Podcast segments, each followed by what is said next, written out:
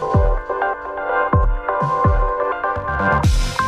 Welcome to the morning update. I'm Heidi Tiltons. The ongoing stoush between the state and federal governments has come to a head with New South Wales hospitals to help with the vaccine rollout.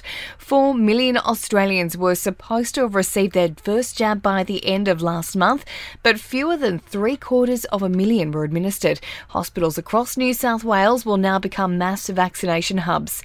Victorians who have recently returned from Brisbane no longer have to isolate if they've returned a negative COVID test. As of 6 pm last night, the Health Department has downgraded Greater Brisbane from a red zone to an orange zone. The PM and his wife Jenny are wishing all Australians a happy Easter. They've released a video message saying it's a special time when people will come together in a way they haven't been able to during the pandemic. Scott Morrison admits the past year has been a tough one. It's our capacity to love our neighbour as ourselves that I think has really demonstrated the great Aussie spirit of mateship over this past year. It appears men with higher levels of testosterone are at a greater risk of developing melanoma. Scientists in the UK have found a link between the two, but are yet to determine whether men with higher hormone levels just spend more time in the sun. And Russia has registered the world's first COVID jab for pets. It's hoped the vaccine would help in the struggle against the spread of mutations of the virus.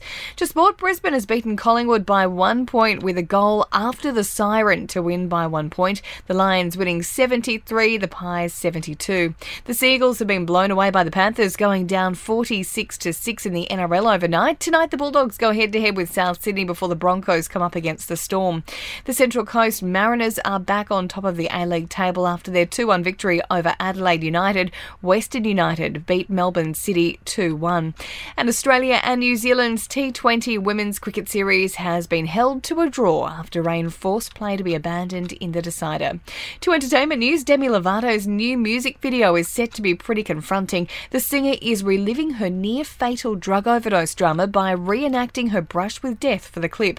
Tara Reid believes it's only a matter of time before we get another installment of American Pie. She says a script has already been drawn up for the fifth installment in the comedy franchise, but they're waiting until the actors can coordinate their filming schedules.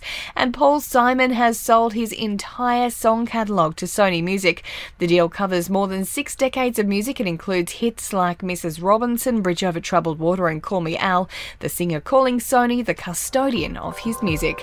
And that's the latest from the Nova podcast team. We'll see you this afternoon for another episode of The Update.